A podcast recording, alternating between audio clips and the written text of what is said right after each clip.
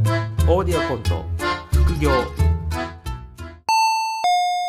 ウーバーイーツですはーい。こちらゆず塩ラーメンですねありがとうございとんまですも。ないですはい。暑い中ご苦労様でした。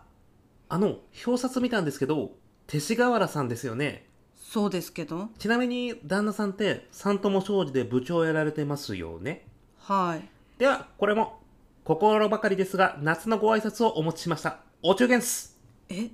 旦那さんはお仕事中ですよねええまじゃあ大丈夫ですそれではあ。あ、ちょっと待ってください。はいなんか、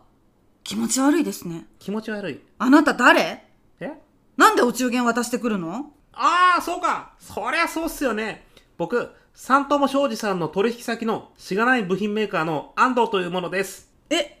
ウーバーじゃないのウーバーでもありますはああうちの会社副業 OK なんすよいや、知らないけど。いや、どっちなんですかああウーバーと部品メーカーのどっちがメインかって話ですかねそうかないやーそれが難しいんすよね収入は部品メーカーの方がメインですけど僕結構ウーバーもプロ意識持ってやっちゃってるんすよ今回ラーメンご注文いただいたじゃないですかこれ汁がこぼれない安定性と麺が伸びないスピード両立しないといけないんですよねしかも道めちゃくちゃアップダウンありますよね注文する人鬼だなーと思いつつでも美味しく食べてほしい一心で頑張っちゃいましたはなんでまあぶっちゃけ今今はウーバーかもしれないですねあ。あ、ということは、ウーバーイーツをやってて、たまたま届け先が取引先だったから、たまたま持ってたお中元も渡したってことうーん、でもちょっと違うかもしれないですよね。違うんだ僕、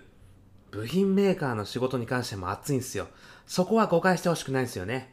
上司からね、おい、安藤って呼ばれて、勅使河原部長のお中元、こういうご時世だから、ご自宅に郵送しておけって言われたんですよ。でも、なんかそれって味気ないじゃないですか。部長の指示、納得いかないっすって思って、仕事って結局は人と人じゃないですか。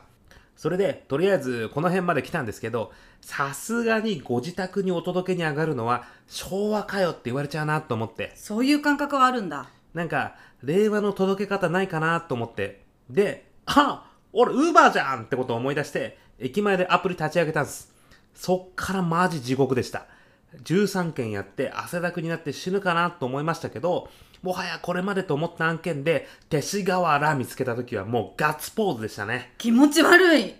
さっきから何が気持ち悪いんですかうちがウーバー頼まなかったらどうしてたのあ頼んだとして他の人に取られてたらー、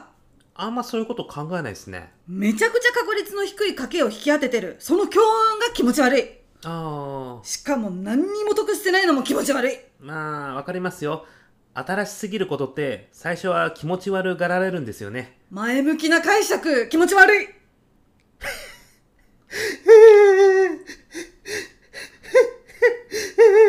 何何泣いてんのいや、すいません。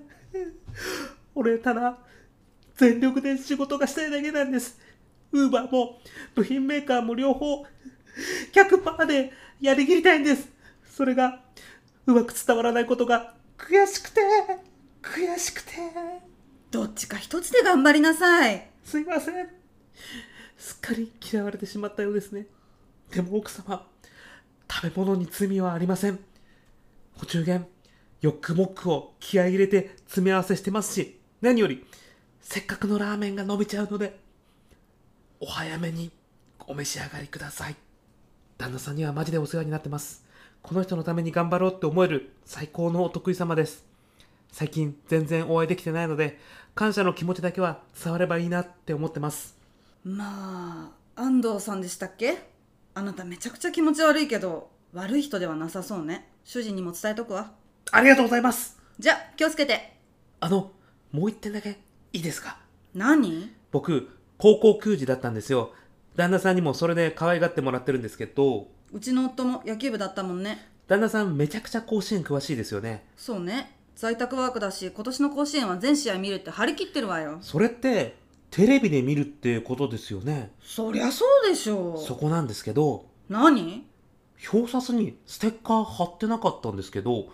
NHK って払ってますかは僕最近 NHK の集金の仕事も始めまして帰って